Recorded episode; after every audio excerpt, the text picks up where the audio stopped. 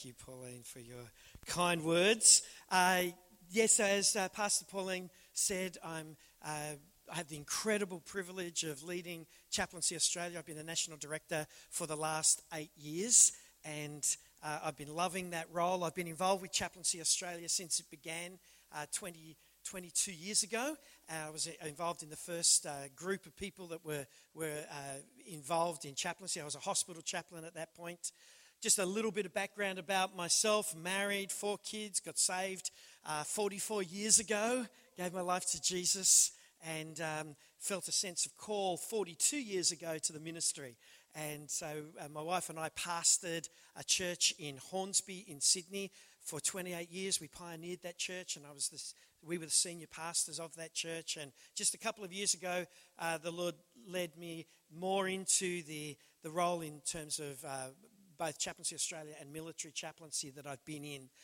So during my time as a pastor, I really felt the call of God to reach out and go beyond the people that were in my church on a Sunday. And that led me through a lot of situations to the military chaplain role. And I started as a military chaplain, had an incredible opportunity to be the first Pentecostal chaplain in the Australian military, which was fantastic. And I praise God for that.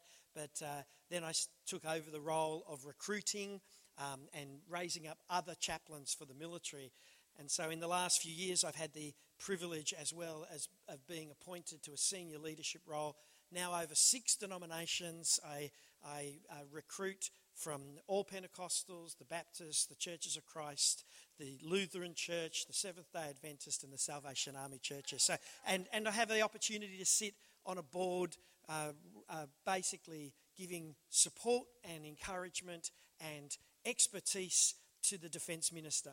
And uh, it's an incredible privilege, and I'm just so thankful for every opportunity that God gives us. And that's what I want to talk to you about today, if that's okay. I want to talk to you about you.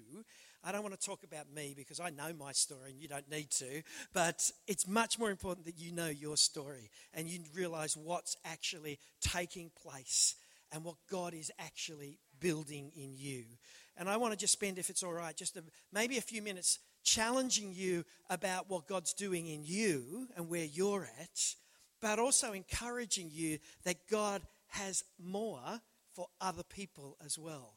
And that you are actually vitally involved in that process. Now, bringing someone to church is a wonderful thing, but how many of you know we only spend an hour or two in church a, a week? The rest of the time you're outside of there. So I'd actually like to maybe equip your Monday today, or your Tuesday, or your Wednesday, or your Thursday, or Friday, or your Saturday, so that you can actually go and do what we're meant to do. The church is meant to be out, the church is meant to be making a difference, and we can do that. And whether it's wherever you work, whether you're a plumber or whether you're a, a, doctor or whether you're a school teacher or whether you're looking after kids or wherever you find yourself, I believe God actually wants us to be truly focused on doing his work. So, why don't you take a Bible? We're going to jump right into this this morning. Take a Bible, turn with me to the book of Luke. I'm going to have it up on the screen for you, thanks to the team. They're all organized and they've got all my notes ready to go.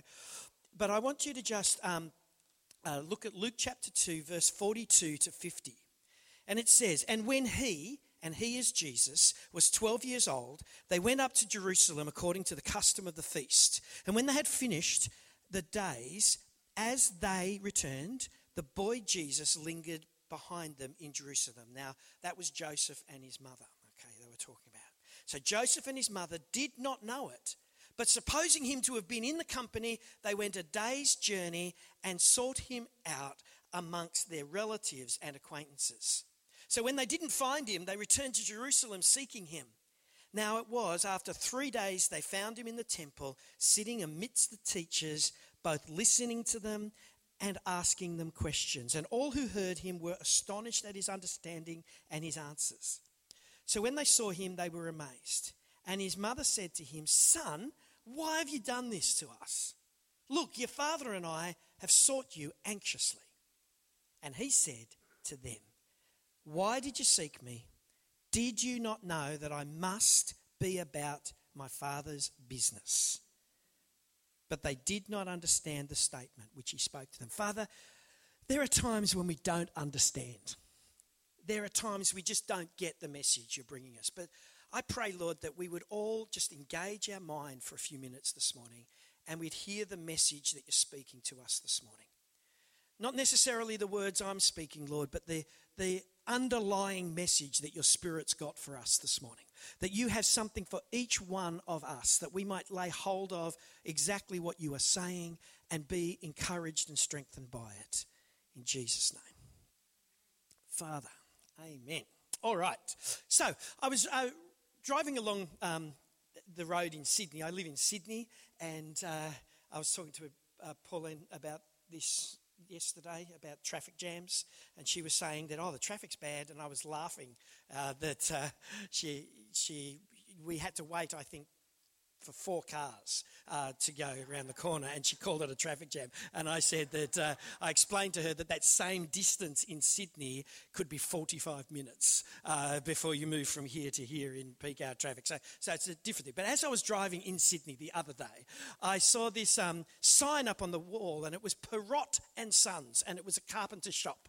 Okay, and I, I just saw it and it flashed into my mind, and, and immediately I remembered this scripture and I, I wanted to just build out of it. And I thought of the, you know, the old habit or the old time expectation of, you know, a father would have a business and he'd pass it on to his children. Okay? We don't see that that much. You know, most people think their fathers are idiots, um, and that uh, uh, seems to be the case with my kids. Um, there's a moment they, from about 16 to 18, they, th- they thought I was an idiot, and then afterwards, it was amazing how much I'd learned after that because they came back to me and they asked me my opinion after that. But during that period, I was not, I was not their favourite person to ask a question. That's okay, and that's just part of life. But um, I was thinking of this Perrott and Sons business, and I wondered about it, and, and I thought about this word of, uh, of how Jesus was a carpenter, how Jesus was taught by his, his father. And I wonder how and what sort of experience. And, and I let my mind roll. I'm, I'm a, a, I guess I, I have a good imagination. I could imagine Jesus being taught by Joseph how to restore a piece of furniture or to build a house or to do stuff. I, I, I imagine there was a time when Jesus saw his father, his natural, his, his earthly father, Joseph, um, take a piece of, of broken down furniture and, and rescue it and then break it down and clean it up and, and put the new bits of timber in it and maybe put a new leg on the, the, the table. And, and then after it was uh, after it had been rescued after it had been cleaned up and restored he would have polished it and, and provided it and, and probably sold it. And that was his business.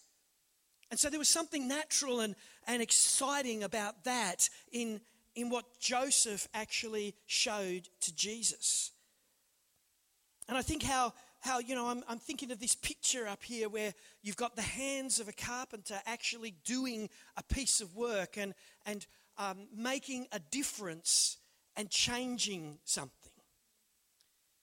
So this morning, I, I want you to realize that Jesus wanted to know his father's business, but not only his natural, earthly father's business, he wanted to know his spiritual father's business. When his mum and dad brought him to the city of Jerusalem, he was 12 years old. They lost him because he had somewhere else to be. Ever had a child that's got somewhere else to be, which is not where you want them to be? We've, we've all experienced that at, at times, and it can be quite frightening. And, um, um, and this is exactly what happened. So my wife was talking to me about this scripture the other day, and she says, You know, I just think sometimes it, it's just a scripture about bad parenting. And I'm, I wasn't sure that that's true, but the, the reality is that they lost him for a day and they left the city thinking, Oh, he's bound to be here somewhere you know, he's bound to be here somewhere. And um, I remember once forgetting one of my children at church, leaving them at church when it was my job to take them home. And I left them. I got home and I realized that I was actually meant to bring one home, still sitting there on the step waiting for me when I went back. It's happened to us all. Let's be, let's be honest. The, and if it hasn't, it will. It's probably today. Um, the, the, the thing is that they couldn't find Jesus. So they, they've gone a day's journey So then they have to go a day's journey back. So they've lost him for a day, they've gone a day's journey, they've gone back to find him, and they're frantic, absolutely frantic. And you can imagine why they're frantic and how upset, how angry they are. And when they find him in the temple, it's a really interesting interchange. His mother said, Son, why have you done this to us? And your father and I have sought you so anxiously. And he said, did you, why did you seek me? Did you not know I must be about my Father's business? So, for the whole of Jesus' life, he was actually about his Father's business. Like a dutiful son, he learned, learnt the trade from his father. Countless hours spent watching, meditating, and gleaning from his father. But I'm not talking about his earthly father. I'm talking about the, the Father in heaven Jesus was learning the Father's business, and that's why he was in the temple. He lingered in the temple at age 12. He stayed late at night to pray. He devoured and memorized the scriptures. He did what he needed to do. It seems all the way through his life, he didn't seem to rest very much. He was about his Father's business. Whatever the Lord wanted, he was about it. Now, I, I want to challenge you today. I want to ask you the question Whose business are you about? What business are you about? Are you about your business? Are you about your family's business? Are you about your earthly father's business? Or are you about the heavenly father's business? In John 5, verse 19, Jesus answered and said, Most assuredly I say, the Son can do nothing of himself, but only what he sees the Father do. Ephesians 2, verse 10 says, We, just poke the person next to you and say, That's you. We are his workmanship, created in Christ Jesus for good works. That's what, we're, that's, our, that's what we're meant to be. We are meant to be his workmanship. We are meant to be him working upon us so that we can declare the praises to everyone else. So I want to be about the Father's business, but that requires me to actually learn the Father's business. So this morning, in the time I have, I just want to ask you what is the Father's business? What does Jesus want you to be doing? What does the Father in heaven actually want you to be doing? It's interesting to know that, um, that Joseph was a carpenter, a master builder. And I'm certain that there's some amazing correlation between Jesus' earthly Father and his Heavenly Father's job role. There's so many things. Now, I, am I, I, do woodwork as a, as a hobby. I was a tradesman and I got involved in, in trade work for a number of years. And the, I love timber and I love restoring furniture. It's something I do as a passion. But I, I really um, drawn towards this concept because Jesus' words were so emphatic that it makes us take notice that his life was a demonstration of doing the work that God was doing.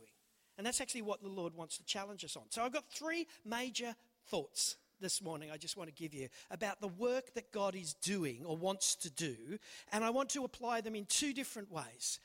Firstly, I want you to apply it to you, and then I want you to apply it to everyone else you know. So, firstly, hear this message for yourself, but then hear it for everyone else. So, the first one is recovery and salvage. The first part of the Father's business is recovery and salvage. In Luke 19, verse 10, it says, The Son of Man has come to seek and save that which was lost. How many of you know the Father's business is about recovery and salvage? Anyone here been recovered or salvaged? Anyone's life was in a bit of a mess before you met Jesus? Anyone here could attest to the fact that, that he picks up stuff that people would throw away? Does anyone else enjoy when you know, they had those throwouts on the side of people's thing? And you sort of, are you one of those people that late at night creep around the streets and pick up the old stuff. That's me. I'm, I'm there with my car and, and uh, loading stuff up. Why? Because I think we should be in the business of recovery and salvage. I don't want it. I, I'm not actually that interested in people that have got everything together. I haven't actually met that many of those, by the way. But the reality is, I, I, like meeting people who have not got their life together because there's so much potential. And you know why I like them? Because they're just like me because I haven't got my life all together. I'm in the process of recovery. In Luke 15, we see three stories back to back. I don't have time to go into them, but we see the lost sheep, the lost coin and the lost son. And there's this escalation of value. A sheep is worth so much, a coin is worth more, and the son is worth most of all. But in every one of the stories, we see recovery, we see salvage, we see renewal, we see hope, we see incredible potential. These point to the fact that Jesus is able to restore all of us just about anything we've lost. I love that chorus we're singing. I believe in miracles. I believe that he's, he's going to do those things. I believe he can. And don't tell me he can't. Don't tell me he can't. It's his business. So, what's, what's the Lord recovering in you? What's he salvaging in you at the moment? Maybe you've been saved, but maybe there's something else. He's just recovering, he's restoring, he's renewing. Make sure you explore that today for yourself. But I want to challenge you not to do it just for yourself. Look at who else he might be actually doing it for. There are individuals, yourself and others, families, nations, churches. There's restoration available. We should be about the Father's business. We should be alongside doing what the Father is doing. This means that we want to work with God rather than just fearing or fighting against what he wants to do. In Jeremiah 29, verse 11, you all know the scripture. I know the thoughts that I think towards you, thoughts of a future and a hope. Matthew 16, verse 18, I will build my church and the gates of hell will not prevail against it. There's no doubt about the possibility of God working, so don't doubt it in yourself. Galatians 3, verse 8, the scripture says, um, if through you, all of the nations of the earth will be blessed. Let's believe that there is a hope for restoration, there is a hope for salvation, there is a hope for poss- the possibility of God. The idea here can be summed up by one word, and that is the word regeneration. Regeneration is the word that goes with this concept. We need to be about his business. We need to take that which was corrupted and see it restored that which was broken and see it renewed, that which was hopeless and see it filled with hope. That's the first point. That's the first part of the Father's business. Are you about it today? But the second part of the Father's business is also exciting. Not only does He take us where we were, but He takes us beyond. And so the next part of the business is renovation and extension. Anyone ever renovated your house? You bought a little house because it's what you could afford. Then you found very a lot of comfort there, and because you found a lot of comfort and joy and, and love and tenderness in that house, you've ended up with children um, because that's just what naturally happens. So you needed to renovate, you needed to punch out the wall. Pastor Pauline was showing me how last year you did the, the renovations on the church and you punched out the wall, and so exciting to see growth. And, and that's the natural part of life. That's the second part of the Father's business is He wants you to be more than you were. He wants to take you on to the next place. Once we've been touched by his hand and been washed by his blood, we find that the Lord is not finished with us. And just like the table, we need renovation. We need rescue, first of all. We need cleaning. But then we need to be extended. We need to be built. Sometimes parts of our life need cutting off, others need to be extended. This is summarized by the word sanctification in Scripture. It's a theological concept of you going from one degree of glory to the next, developing and becoming what you want, what God wants you to be. And as I said, this is a double barrel message. It's for you, but it's also for everyone else. Think about the person sitting next to you. How could you help them, not by talking to them or telling them or pointing out their faults, but how could you deep, more deeply commit yourself to seeing them experience renovation and extension in their life. My, my desire in my ministry is that people will be better after they've met me. I don't, I don't want people to walk away and say, wow, I'm glad he's finished. I'm so glad he's gone. You know, some people are like that. You know, they're a blessing when they leave. Um, but I don't want to be that person. I want to be the person, I want to be a person that actually helps people and makes them feel like they've got something to take away. You should be doing that. That's the Father's business. When anyone met Jesus, they were left with more. Why? Because he learnt that from the Father. He learnt that from the Father because you can't go into the presence of God without receiving something. We need to be about the Father's business, just like Christ was. He challenged the woman caught in adultery to moral purity. He called upon people to value one another. He called for wholeness and purity within the temple. He cried out for cities and nations to have a desire towards God. We need to be actively looking and contributing to the work of God in our world in all areas. 2 Chronicles 29, verse 5 says this Hear me, Levites, sanctify yourselves, O house of God, and carry all the rubbish out of this holy place. Let's allow God to extend us. Let's allow God to renovate us. Let's him allow, let's allow the work of sanctification to really take its place so that we can become all that we need to be. We need to be about his business, not our business. We need to put his things first, not our things first and allow ourselves to become all that God wants us to be. I hope this is making sense this morning. I hope that it's connecting with something. Don't just let this be, oh, that was an interesting word exploring the scriptures this morning. Let actually God speak to you and tell you that there's something to extend in your life. There's something to extend in your neighbour's life. There's some expectation that you can have for good things. And the last thought this morning, the last bit of the Father's business that we need to be about is that we need to be about perfection and display. Perfection and display. When, when I finish a table or, or renovate an old piece of furniture, I had an opportunity to renovate a 1830s desk uh, last year. And got it all finished, rebuilt parts of it, had to, had to source timber from overseas, all these sorts of things. But then it came to the finish. And you know what? The finish is the most important thing. It's where you spend hours. So, hours and hours. You sand it, you sand it again, then you sand it again. Guess what? Then you sand it again. Then, after you've done that, you, you buff it. And you buff it with, with, with various la- layers, and you start putting on a, a finish. And then finally, you use corn flour and you just really bring it to the highest shine you possibly can. Finish it all off with this beautiful beeswax. I'm not going to bore you with it, but the beauty is it's finished. And I spent more time perfecting it than I did recovering it and more time than I took renovating it. I had to spend more time. And you know, that's what God's in the business of doing with you right now. He's, going to, he's got the rest of your life to perfect you. We are improving every day. I am better than I was yesterday if I'm doing the Father's business. You are better today than you were yesterday if you're doing the If you think you're falling backwards, then it's probably because you've stopped doing the Father's business. There's no excuse for it. We need to recognize it. Philippians 1, verse 6 says, Being confident, this is what Paul said, being confident of this very thing, that he who has begun a good work in you will complete it until the day of Christ Jesus.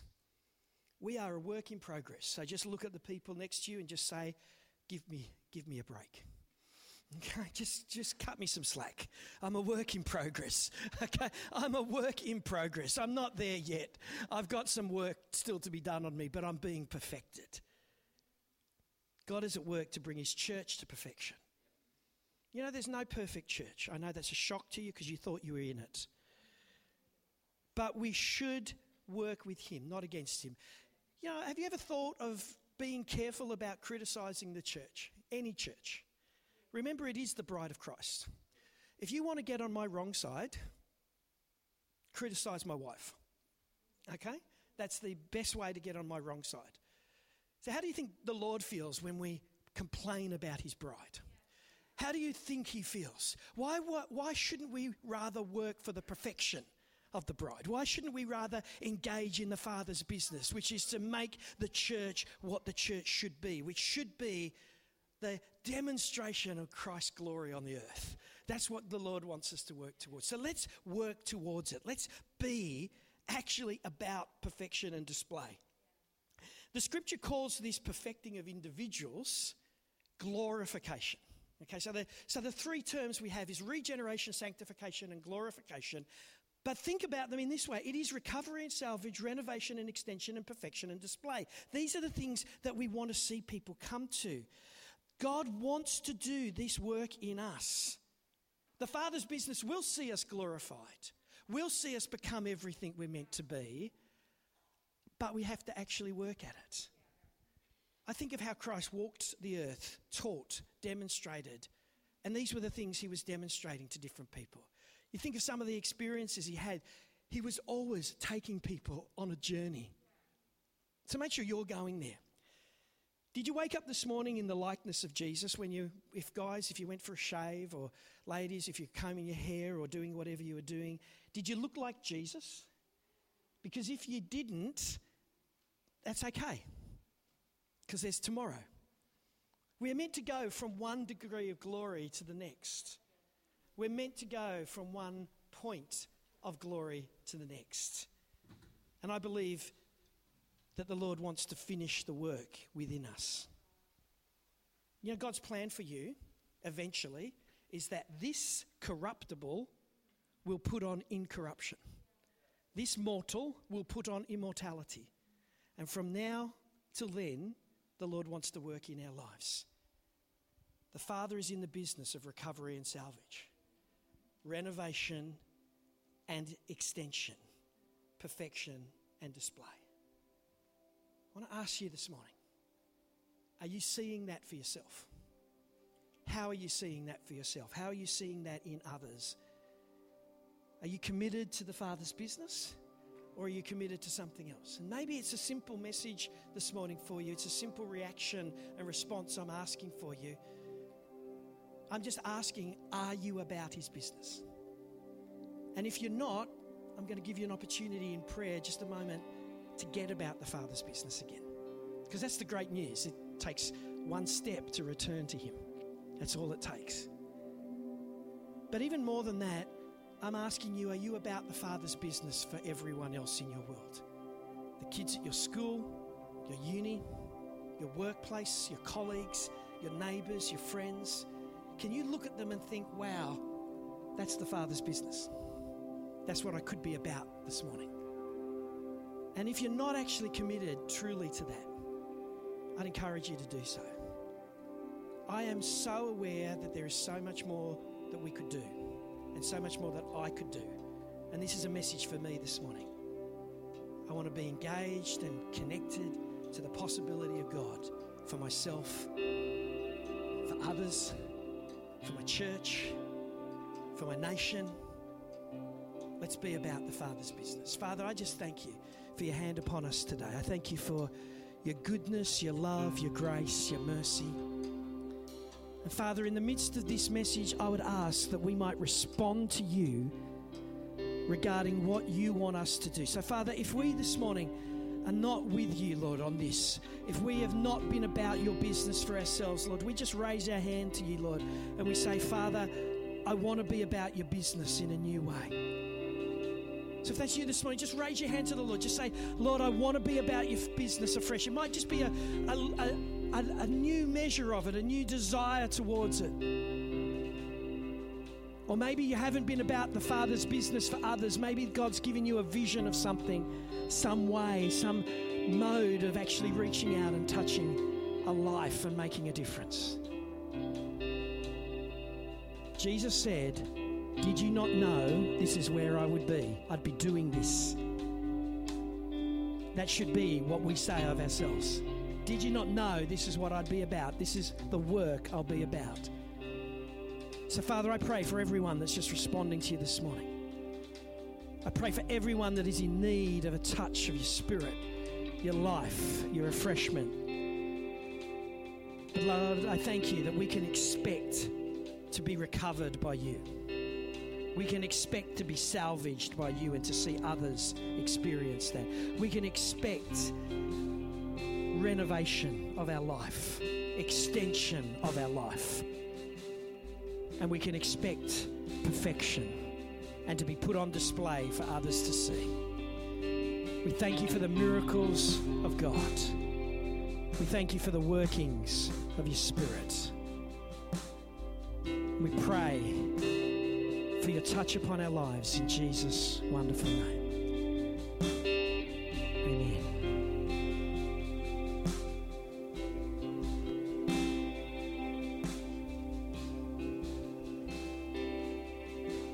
Thank you, Pastor Ralph.